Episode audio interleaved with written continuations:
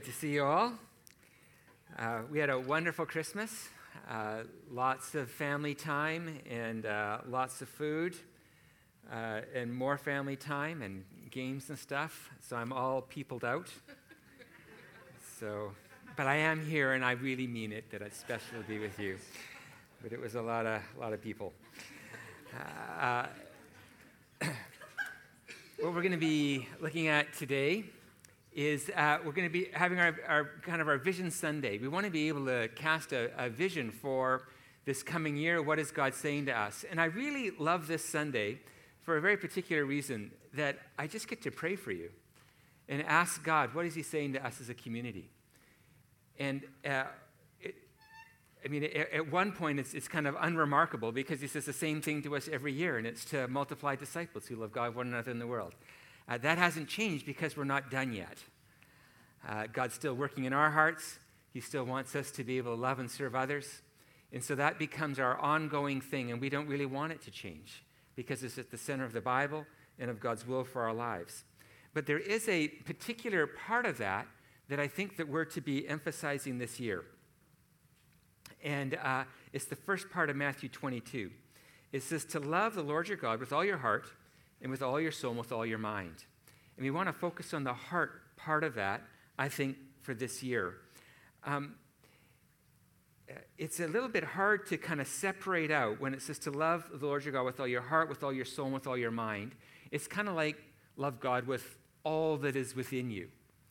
Uh, but there are ways to kind of pull these three words apart and they each have a particular meaning. The idea of soul is kind of the, it's a summary statement. It's the broadest term to describe your interior world. But it's kind of amoral. It's just kind of all that goes on in there.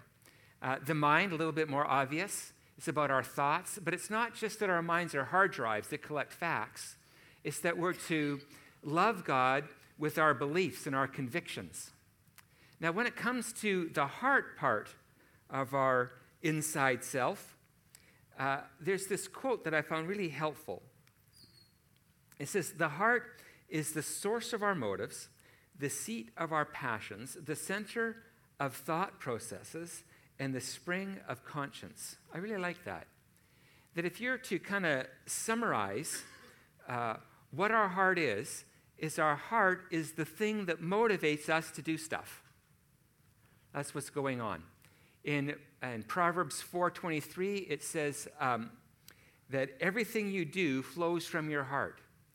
So if you want to know what motivates you, what drives you to do what you do, it's coming from your heart. It just doesn't come from your mind or from your emotions. Your heart is that internal motivation that causes you to behave the way that you behave.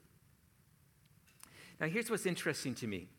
Uh, when we think of our heart our, our emotions, our desires, our affections, whatever kind of word we want to use, the world seems to uh, describe that as um, an untouchable set of desires. So there's just certain things that you are born with, certain things that you're interested in, and your, your life pursuit is to discover what your innate desires are and then to be able to live the rest of your life acting on those. And if you're to do anything that kind of betrays those innate desires, you're insincere.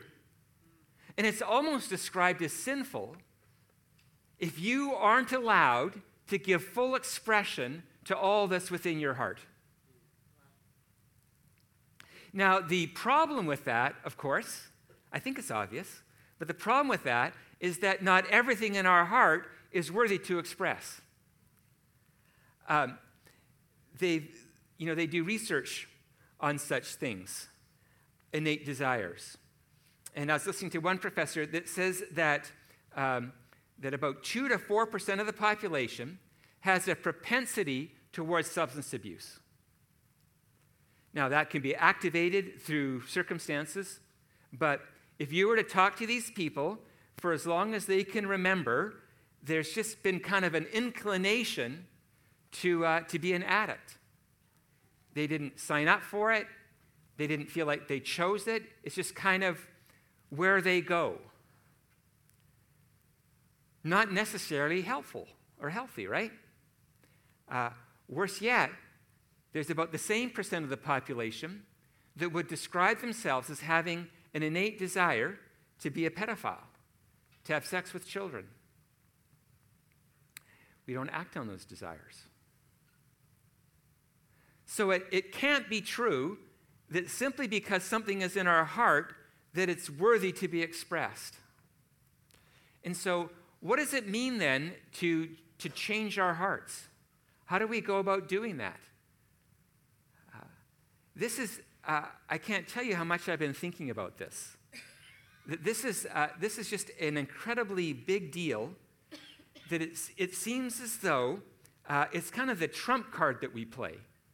That, uh, you know, God asks us to do this, this, and this, and then we'll say, I'd like to. Really, I would. I just don't feel like I can sincerely do that. I, it, it just, it's not one of my desires. But don't worry, as soon as it becomes one of my desires, I'll be sure to get, get onto that, you know? But until that happens, I'm just going to kind of wait and hope that my heart changes so that I can be sincere in doing the things that God calls me to do. But I think the Bible tells us that there's ways to actually change our heart. There's ways to create space for God to do what only He can do, and that is give us new hearts. So, how does that happen? Um, imagine our hearts as being fed by various affections or loves. And that these loves then fill our hearts. So let me just, just give you some examples of this. In Matthew 6.21, it says that out of the, uh, that, oh, I just lost it. It's about where your heart is, there is, uh, your treasure is also. You know, where your treasure is, there is your heart also. So uh, the treasure is talking about money. So if I have an affection toward, uh, toward money, I think about it, I dream about it, you know, I'd like more, and, uh, but don't worry, I'll give some away. But, uh, but I just, if that's where my affection is, I feed on that. That then changes my heart and it becomes my motivation for life. So then, uh, the way that you make decisions in life is what's going to make me more money, or how can I save more money, or how can I spend the money. But as you fill your heart with the desire of money, it then becomes something that motivates you in how you live your life. Something that may be uh, hard for people to admit would be the area of music. Uh, if I was to ask you, you know, what band, you know, do you like? That's an affection statement. Now, I mean, you're not going to like this. but I think, uh, okay, I listen, I don't listen to lots of types of music that I really enjoy. You know, eh, I'm old, right? So I, I, I, I grew up, it's hard to say it out loud. Anyways, I grew up uh, listening to, uh, to ACDC. It was just, I had a, I had a great car, and uh, when I wanted to go fast, you just put on ACDC, and it really helps. And uh, I did lose my license, unfortunately, but it was all ACDC's fault. But, uh, but here's the thing, is that uh, if I was to ask you about the music that you listen to, you would describe it, I'm pretty sure, as a neutral experience. I like the music. But it's an affection. And as you feed your soul on that affection, do not deceive yourself. It affects your heart and your motives. It just does. You can say it doesn't, but I know it does because it affects my heart. And so the reason why I don't listen to things is not because I'm trying to be religious. That's the least thing I'm thinking about. I just feel weak. And if I feed on certain kinds of music, it's going to affect me in ways that don't go well for my relationship with God and my family and loving others. So, what do you feed on in terms of music? you can actually feed on particular kinds of emotions. You can feed on bitterness. You can, uh, you can uh, follow me now. I know this is hard to, but you can actually have an affection toward bitterness. Your heart can be drawn to it. That there's just a way that you approach life that you're, you're quickly insulted and you harbor grudges. And as you feed on bitterness, it becomes a life motivation for you. Because everything that you do comes out of your heart. And as you feed on bitterness, that bitterness shapes you. And you might try to suppress it and try to control it in certain situations. But if you feed on something long enough, it's going to affect your heart. Netflix. You know, what did you binge this, uh, this holiday? Was that, was that a neutral moment? I'm just, it's just entertainment, Pastor Greg. Lighten up. We've just barely got into 2020. I was in, uh, I was in the, the Philippines um, in November, and a bunch of guys wanted to go and, and watch uh, The Joker, right? And, uh, and so I, I'm there, and I, I really like my friends, and so you know, it'd be really fun to, to go out with them. And in my spirit, I just knew I wasn't supposed to watch that movie. And so I said, You guys, I'll, I'll, I'll, I'll join you afterwards for Appy's or whatever it was, but I just, sorry, I'm just going to opt out of that. And so they come and talk to me afterwards. They says, Greg, you made a really good decision. That was a dark movie. I don't want to feast on that. I just don't want to feast on it. I, I, I have a hard enough time as it is following Jesus without gorging myself on things that just don't build up my heart. Now, maybe you can handle that. And if you can, God bless you. I can't. I really can't. Uh, it affects me. I know it does.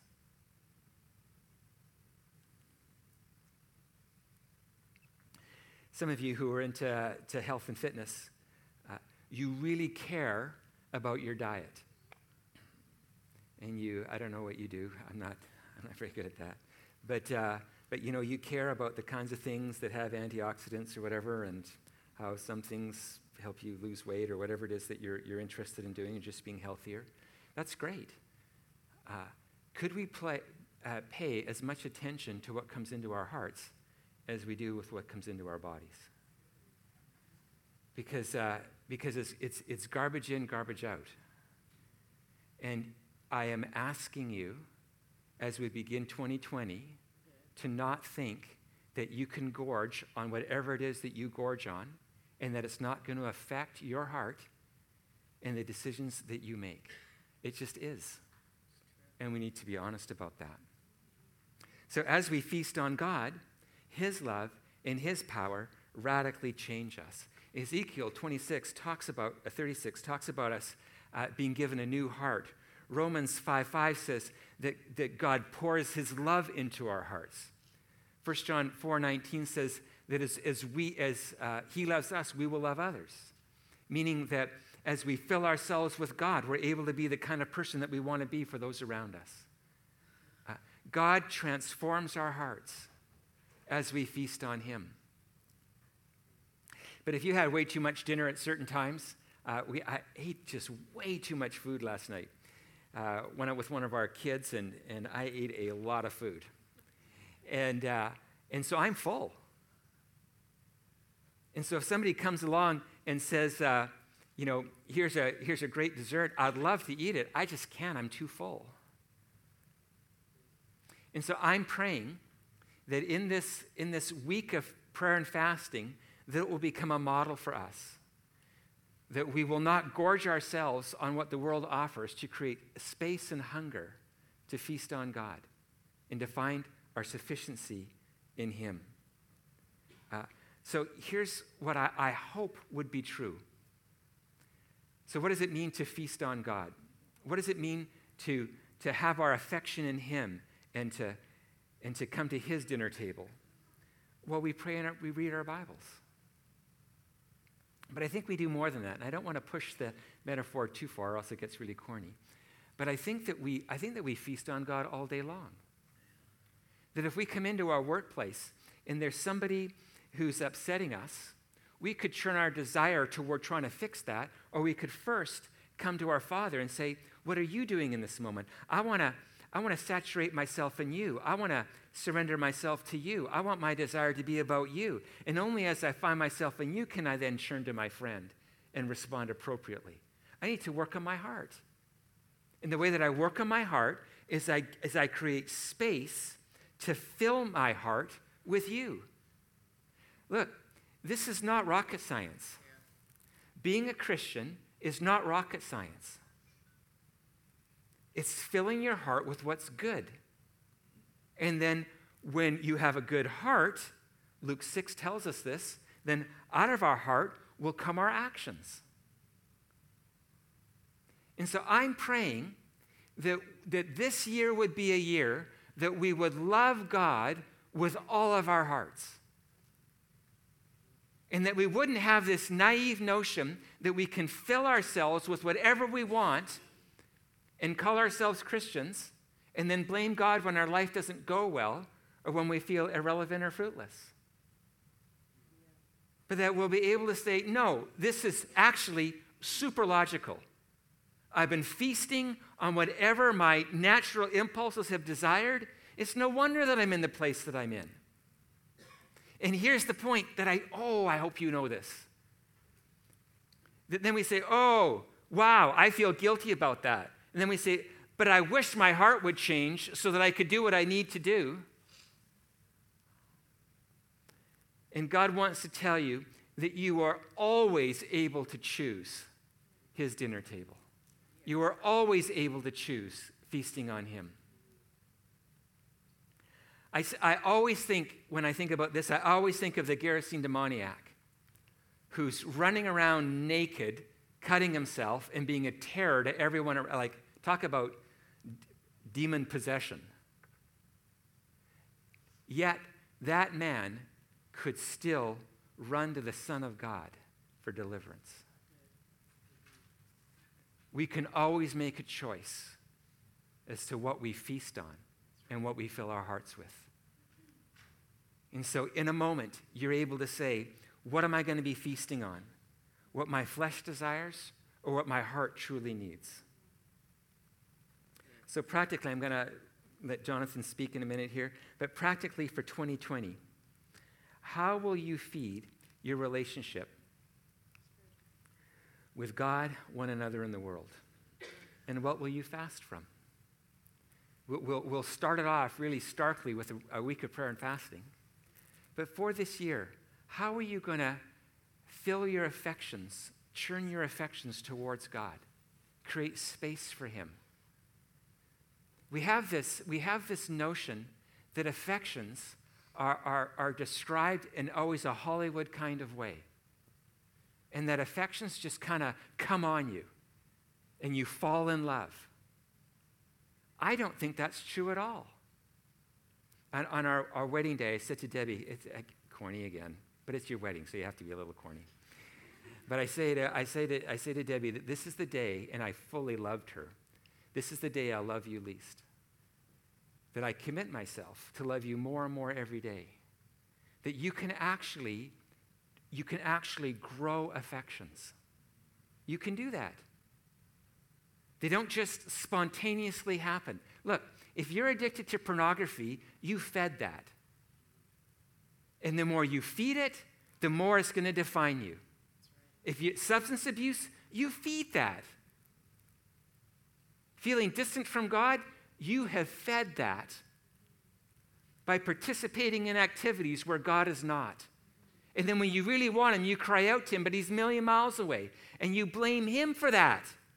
That's not right. You set yourself up for that by what you, by what you filled your heart with. So I'm asking this year, prayerfully, that we would say, what are we going to feast on to grow our relationship with God? our relationship with their family. Jonathan's going to talk more about this in a minute. In, in our relationship with the world. And what will you fast from? I'll close with this.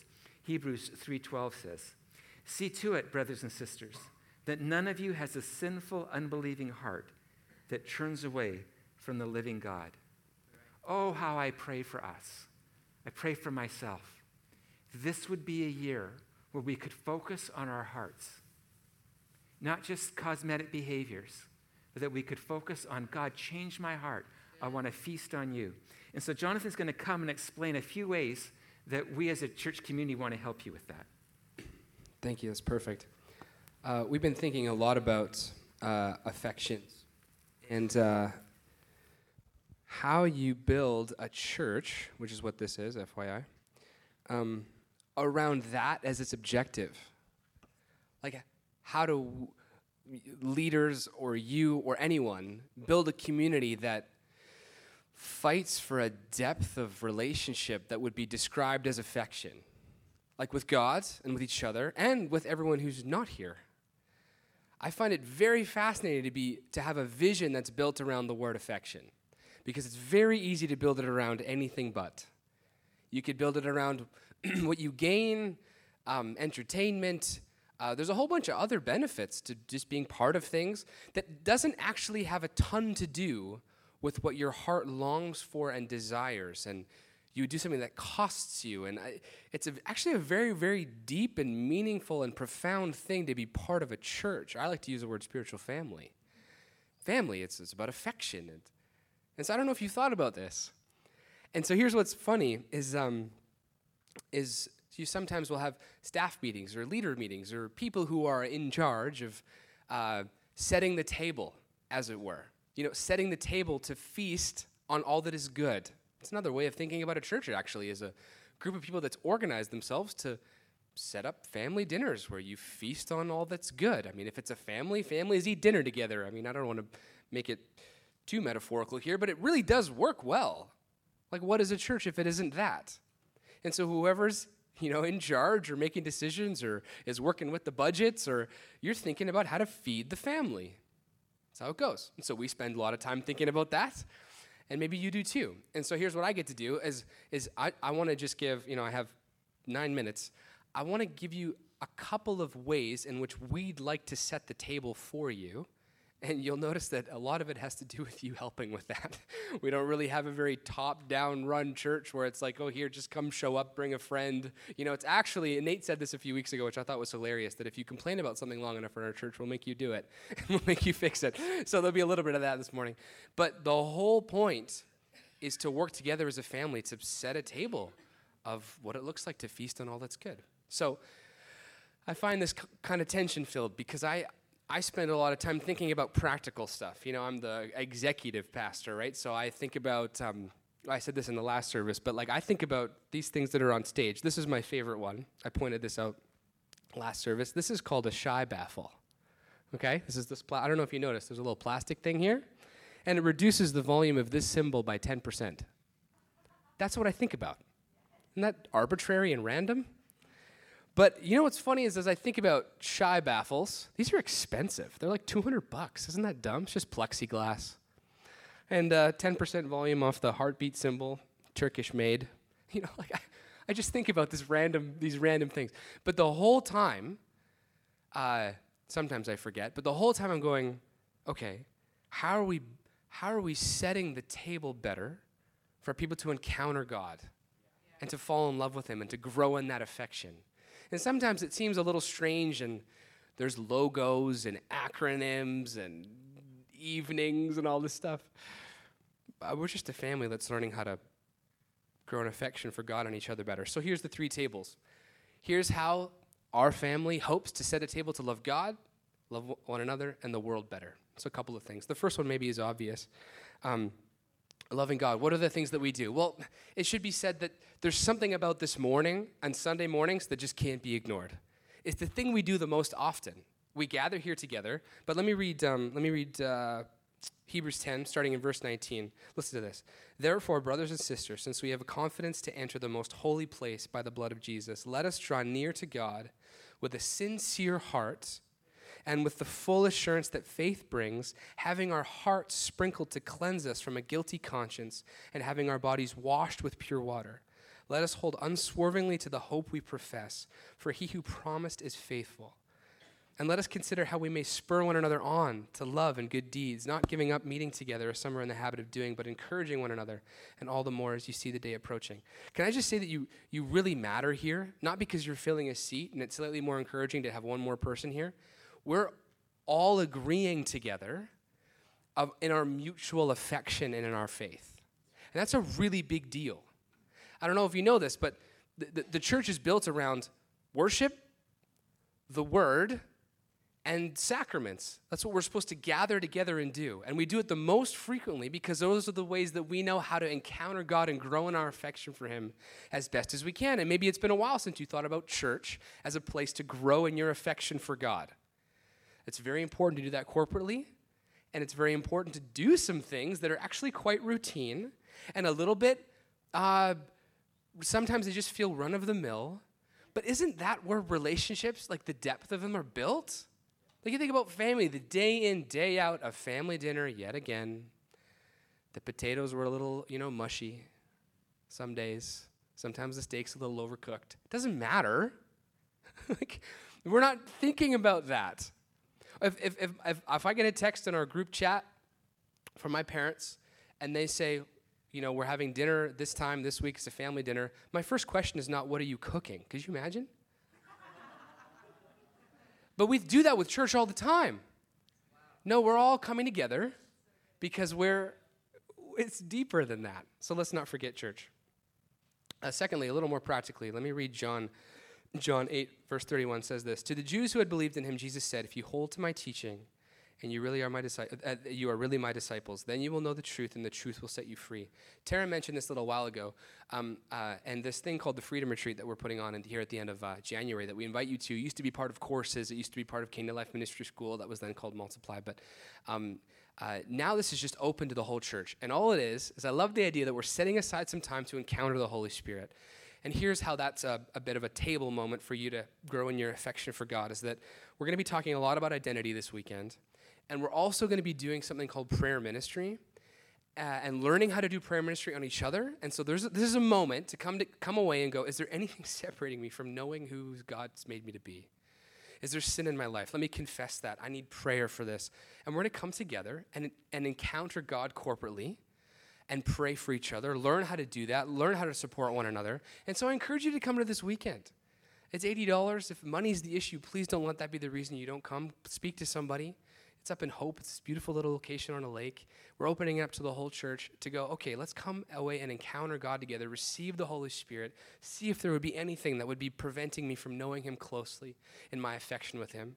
Again, it's just, it's just a table. It's just a table full of food for you. And we encourage you to come to family dinner. Okay, loving one another.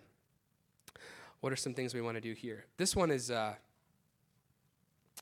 so I, I don't know, I don't know about you, but I make so many of my decisions in life uh, thinking about you guys.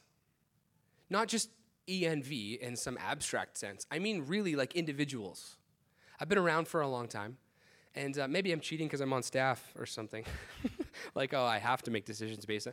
I really mean this. Like, even if I didn't work at this church, I still f- make. I don't know how to make decisions without processing it through a lot of relationships in this room. If I know you, I'm probably thinking about you. And a large, like in all of my life, like this is my family. And so, what would it look like to have a level of affection in a spiritual family where it would work itself into your decision making, where you lived, what you did? It's not saying that people don't ever leave or be sent places. I'm not saying that. But are you processing those decisions with us? Would you want to do that? That'd be so fun. One of the best things ever is when people find homes, you get to send them places instead of they drift away and you wonder how they're doing. You get to send them. It's the best ever. And so, uh, actually, uh, I, I, thought of a story. And, and a few uh, um, few years ago, I used to uh, uh, run the youth group here uh, once upon a time, and um, it was one of our last youth nights before Levi, before you going off to Trinity. And I don't know if you remember this moment. But you pulled me aside on our last youth night before you moved to, to Langley for a couple years. And he said, Hey, Jonathan, I just want you to know something. I just want you to know that I know that this is my family, no matter where I go. Wow. I was blown away by that. I'll never forget that moment, man. And yes, it's nice to know that Levi isn't going anywhere or whatever. It warmed my heart in that sense. But secondly, and probably more deeply and importantly, I thought about this young man who's going, he's, he's thinking about his life in a who sense. And he has a home and he knows where he belongs and he knows that he is loved here and he knows that that's valuable and irreplaceable. And I remember thinking, you're going to be okay. You know, like you're going to be okay. I, I, think we really underestimate that level of closeness and, and, and intimacy at church. Here's the problem is that we're all different. I don't know if you've looked around in this room. There's a lot of nations, there's a lot of backgrounds. And so here's what's funny is when I start talking about having an affection for one another and making decisions based on where your church is, there's this little thing in my heart that comes up and it's like, oh, that sounds really weird and culty, doesn't it? It's like, oh, we're all gonna be the same, and we all have secret handshakes, and we all have the same T-shirts, and it's like becomes this weird homogeneous. Everyone's the same. Join us. You know, it's like this gets really creepy.